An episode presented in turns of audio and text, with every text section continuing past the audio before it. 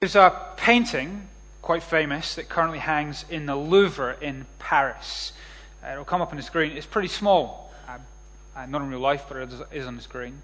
It's by a man called Hieronymus Bosch, and it is called The Ship of Fools. As you look at the details, it reveals a lot about what the painter is trying to communicate in his artwork. There are 10 people uh, on the boat, there are two people overboard. All of them on the boat are kind of enjoying the sensual pleasures of this life. They're eating, they're feasting, they're singing, they're flirting. Uh, but there is no captain, there's no pilot steering this ship.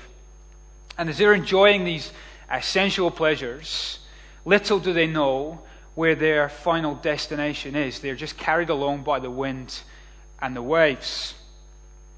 You can see that there's one man trying to climb the mast. Atop the mast, there is a dangling carrot. But above the carrots, in the kind of tree above, you'll notice that there is a 13th figure in the painting. Uh, the man climbing the mast either doesn't see it or chooses not to, because it is a skull. The truth is that although they know not their final destination, there is a captain that is driving them somewhere. And that somewhere is death. The ship of fools is only heading to one place. Now, that is very Proverbs. Uh, folly is the blindness, is the rebellion that leads to death. And yet, the voice of the Father comes constantly to his Son, saying, Listen, my Son, wisdom saves. The reality is in life, we are often just blown along by the wind of folly. It is very natural, very easy, very normal for us to be blown towards that unwanted destination by this wind of foolishness. And yet, the father in the book of Proverbs wants to come and say to his son, Son, set your sails. If the wind is blowing you very easily, naturally towards foolishness, set your sails. Choose wisdom that will take you to life. But it is always a choice in Proverbs. It is always the knowledge of foolishness and the choice of wisdom. It's not about intellect, it's not necessarily how educated you are. It is the choice to say, although this wind will carry me here, I'm going to set my sail. And I'm going to divert myself off the ship of fools and to listen to this voice of wisdom. Now, the reality in Proverbs is that what takes us towards folly is very normal, very mundane, very average, very everyday.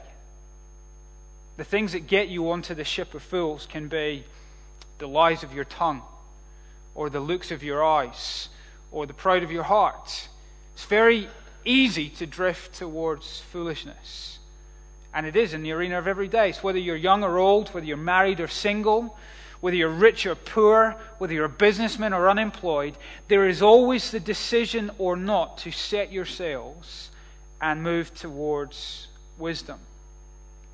Last week we saw it in regards to adultery and sexual purity. There was a real danger for the son that he was just going to drift along into the impurity of sexual immorality, of adultery. And yet the father's voice came loud and clear saying, My son, don't. Choose to rejoice in your wife rather than indulge in this bitter, sweet honey. This week, the Father wants to communicate three more areas uh, of the Son where he must set his sails. Uh, some of you will have seen uh, the movie or read the book, um, A Christmas Carol with Scrooge. You've seen that, read it? But how, how is Scrooge told or educated to change his behavior? He comes and he is taken to Christmas past, Christmas present, and Christmas future. And in seeing these visions, the hope is that he will amend his heart and his behavior. Well, the father takes a very similar approach in Proverbs 3. He takes him to three places, maybe to meet three people. Uh, you can see them. If you look in verse 5, uh, he takes him to see a hunter. In verse 11, there is a bandit. In verse 12, there is a villain. If you like video games, whether new or old, you know, PS3 or Game Boy, often if you're playing a level game, at the end of the level there is a boss that you've got to defeat, you've got to get past. And Proverbs 6 is a little bit like that. There is a hero, uh, there is a hunter, there is a bandit, and there is a villain that you need to negotiate.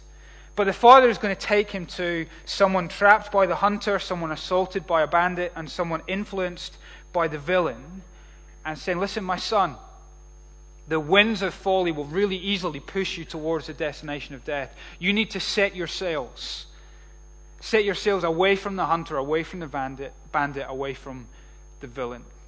So tonight we're going to work our way through these three bosses, these three kind of teleport experiences. You with me? Great. Let's look at number one. Number one, verses 1 to 6. The hunter, a son who is ensnared. Now, what is the situation? Well, verse 5, you can see he's, the son is pictured as a gazelle who's in the hand of a hunter, a bird who's in a snare of the fowler. Now, how has he become ensnared? Well, he's got a neighbor. And his neighbor is a little bit strapped for cash. And so he does something quite legitimate. He goes and he looks for a loan. But the man who he is asked of a loan sensibly wants some kind of security, some kind of guarantee, so that if the debtor becomes insolvent, he will have insurance against the debt. Now, where does the son come in? He is a third party. The lender asks for a guarantor, so the neighbor comes to the son. Says, Will you be the guarantor on my loan? The son, either out of pity or out of greed, maybe to earn a little bit of cash, shakes hands in the agreement. But the father penetrates through this, the shaking of hands to the outcome. Verse 2 You've been trapped, you've been ensnared by the words of your mouth. Uh, when the debtor, uh, the man who is uh, taken out the loan can't repay, it is the son who will be taken to the cleaners. He is the one who has to be seized when the debtor defaults. And so the father says, Fine, you were generous, but actually you were a generous fool. Proverbs is very clear about this. If you flick over to chapter 17, verse 18, putting up guarantee, security, or surety for a neighbor is never a good thing in Proverbs. Proverbs 17, verse 18. Notice the language. A man lacking in judgment strike hands in a pledge and puts up security for his neighbor. What is the issue here? What has this son done wrong in this first experience? Well, he's been a generous fool. He's not been discriminating, but he's been impulsive. He's maybe driven by a pity, but it's a rash pity that's found himself entrapped. Uh, he's not given in a way that is going to even help the person in need of money, but he's given in a way that will compound their slavery to debt. And more importantly, from the father's point of view, he is given in a way that has enslaved him, that's taken away his ability to be generous. The one who has been lended the money is enslaved, the one who is guaranteed the loan is enslaved. The lesson be wise. When it comes to your finances, be wise. It's interesting, the Father's commands in verse uh, 3, 4, and 5. The seven things he says. You know, go, humble yourself, press your plea, allow no sleep, no slumber, free yourself. There's an urgency. Do whatever you can. Badger these people to get yourself out. Be wise in your finances. Now, how does this apply to you? Um, maybe you've never been asked to be a guarantor for a loan. Although it's interesting, there was an advert I saw on the telly this week for Amigo loans, something like that. If you've got a horrible credit kind of rating and you can't get a credit card or anyone to lend you money, then they say we'll take you back to the old fashioned way of there being a guarantor for your loan. It's interesting. Uh, these people will exploit anyone by any means. Uh, but how does this apply to those of us who are sons and daughters of a Heavenly Father, who are Christians dis, uh, discipled by the Lord Jesus Christ? What does financial wisdom look like? Well, there is a case that the way you spent your money when you were not a Christian ought to be different from the way you handle your money now that you are a Christian. Remember the words of uh, the New Testament. No one can serve both God and money. Often our pre Christian lives are dominated by master money. That's changed. Money is no longer our master, but it is a thing we use to serve our heavenly master. And because He is now our master, we spend our money in a way that reflects Him. We've got a generosity because of His generous grace. We've got a self givingness in our finances because of the self giving nature of the gospel of Jesus. Let me ask you the questions. When it comes to your finances, are you being wise or are you being foolish? Are you being generous or are you being selfish? Are you being prudent or are you being impulsive? Are you being your own self regulator? Are you budgeting? These are all thoroughly wise things. Uh, the winds of foolishness will make us frivolous, impulsive, thoughtless in the way we use our money. Biblical wisdom, gospel wisdom, is very different. Uh, what about lending money? The Old Testament for God's people said lending money was not wrong.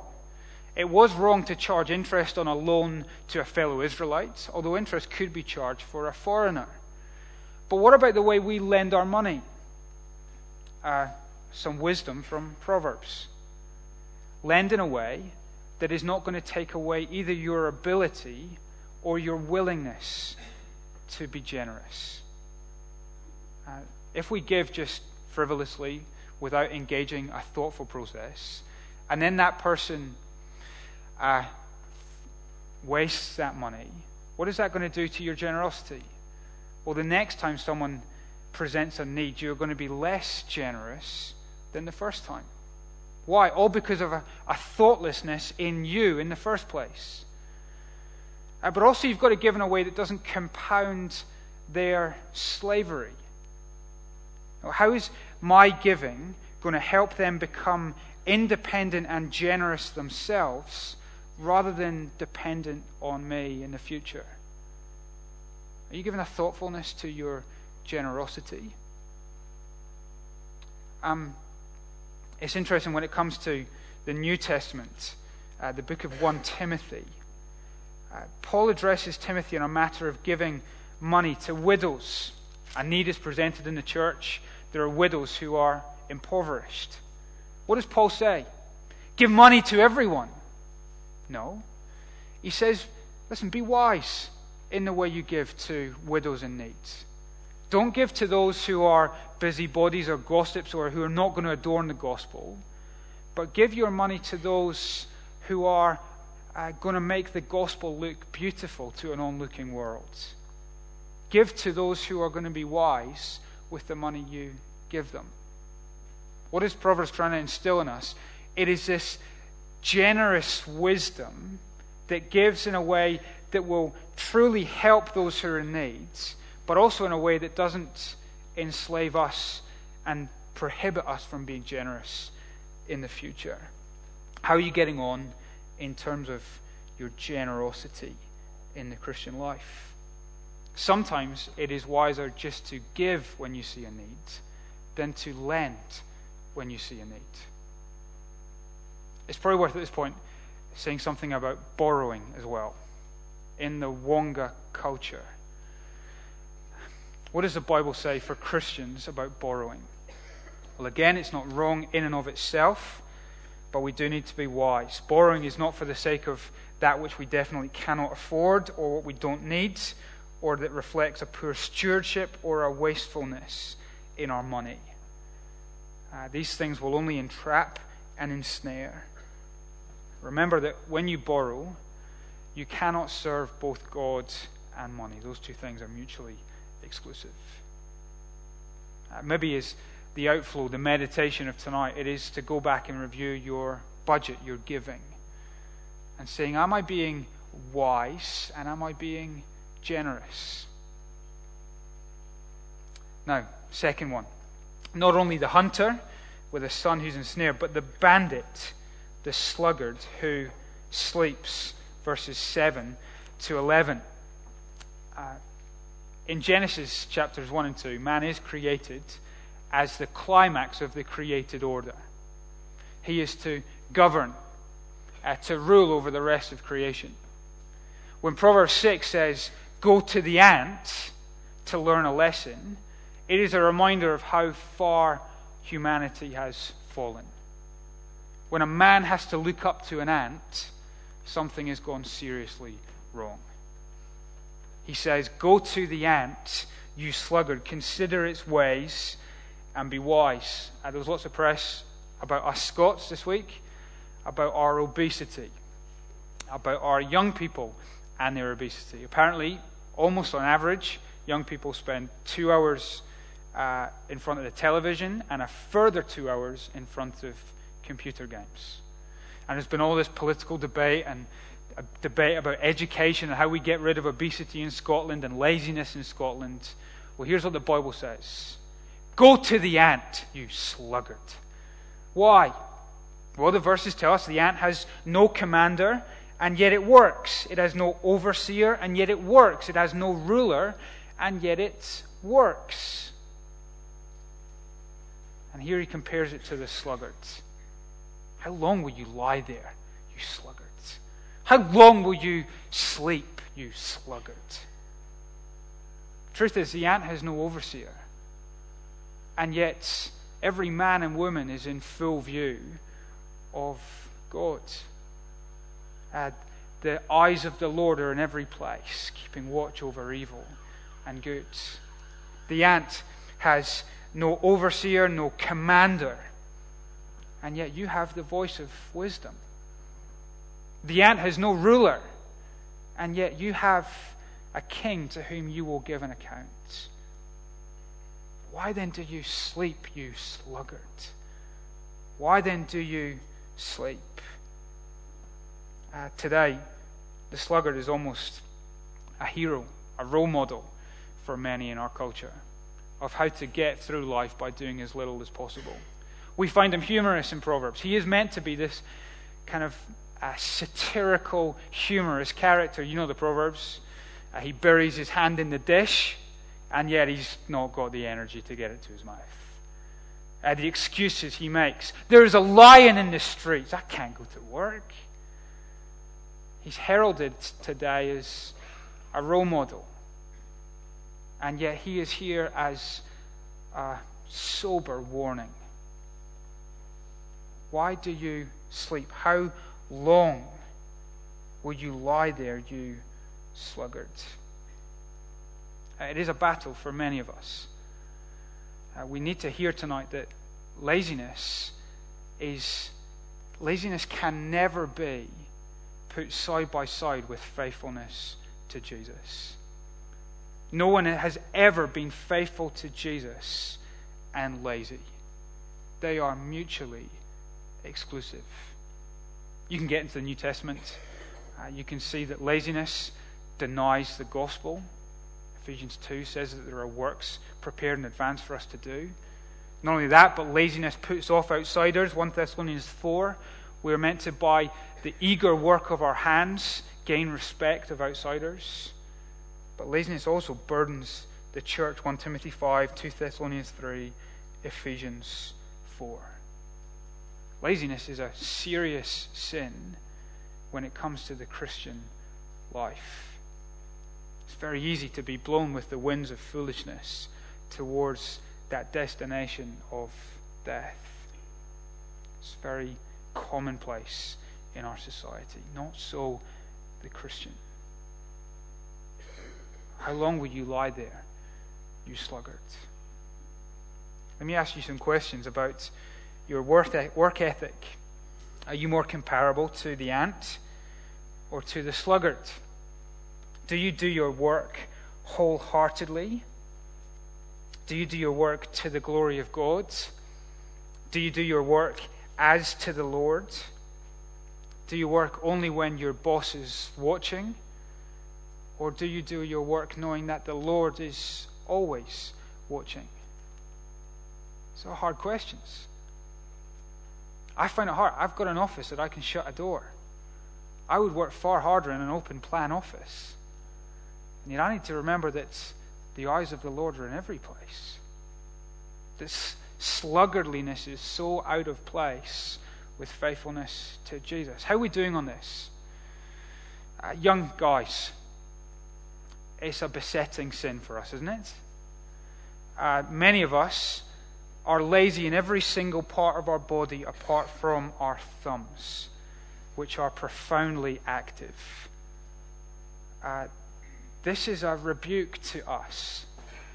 We live in this kind of avatar fantasy world of gaming where our characters labor, where we win battles and conquer enemies and win tournaments. And yet, the reality in our proper, our real lives is pitiful because we're sluggardry. I hear this warning go to the ant, you sluggards. Uh, what about those of us? Uh, how do we engage properly with rest? Uh, we do need rest. That is a biblical idea. But we need to guard against rest becoming an excuse to indulge our laziness. What is the point of rest in the Christian life? It is not the indulgence of self, but it is to refresh self for further service. How are you doing in terms of resting? What about those of us who are retired? It is amazing in Charlotte Chapel to see so many people using their retirement to the glory of God. Word Alive was testimony to that. Uh, many of you can say that you know the worst thing about retirement is that you never get a day off.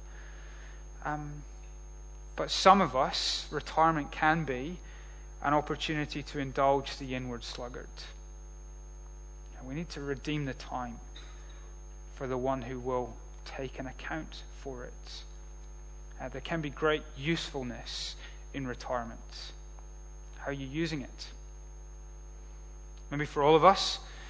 Some of us may be uh, workaholics when it comes to our nine to five jobs, workaholics when it comes to uh, how we present ourselves physically, workaholics when it comes to uh, gaining massive biceps, workaholics when it comes to everything else. But when it comes to spiritual things, we're sluggery. The effort goes in everywhere apart from our godliness and our wisdom. Again, Proverbs would have something to say. Go to the ants. Don't be blown along by this wind of foolishness that guides the ship of fools towards death. Set yourselves, be wise. And we need to feel the punch of that. Um, the story Jesus tells about the faithful and the wicked servants. He says, Well done, good and faithful servant, to two. But to one, he says, Depart from me, you wicked, lazy servant. Go to the ant. Set yourselves. Be wise. The third place the Father uh, teleports the Son. The third boss is the villain, the scoundrel who stirs uh, we go from someone who's been sinful in their idleness to someone who is sinful in their busyness. Uh, we have in these verses a, anatomy of evil. Let's scan them. A scoundrel and a villain, verse 12. He's got a corrupt mouth. He winks with his eyes. He signals with his feet. He motions with his fingers. This idea of doing deceitful things behind people's back. He plots evil with deceit in his heart. He stirs up dissension. Every part of this person is evil, from his top to his bottom, from his extremities to his internals, from his relation to God, from his uh, impact upon society. It is wicked and it is evil. I think the penetrating, the frightening thing of these verses is how mundane they are, how normal they are, how me they are. Look down, verse 16, 17. You know, haughty eyes, proud eyes. How often do I look down on others? Lying tongues. How often do I twist the truth or exaggerate? Hands that shed innocent blood. How often do my words or my actions harm others? A heart that devises wicked schemes. How often can we be stunned, maybe shocked at the thoughts that can come into our minds? Uh, feet that are quick to run into sin. The false witness who tells more lies. The person who stirs up quarrels, who loves to pit people against each other. It's very us, isn't it? What is God's reaction to this man? Verse 16. These are things that he hates. These are things that are detestable. His emotions are engaged. He is not passive, he is not indifferent. He is enraged. He hates this person, he hates these things. We often hear the phrase, God hates the sin but loves the sinner. Now, there is some truth in that, but we need to be careful. Uh, in the Bible, there is not a dichotomy, there's not a separation between what someone does and who they are. Those two things flow out of each other. We sin because we are sinners. How does God react to those who are sinful? He hates it. It is completely incompatible with His goodness and His holiness. Maybe you're not a Christian. Uh, one of your objections, one of the stumbling blocks for you for Christianity is, you know, if this God is good, how can there be all this evil in the world? Why does he not just put an end to it all? One response is to ask, well, what is evil? Uh, and when you ask that and you answer that, to be consistent. You know, we want evil to be defined and we want it to be punished. But what is evil? Who is evil? Where is evil?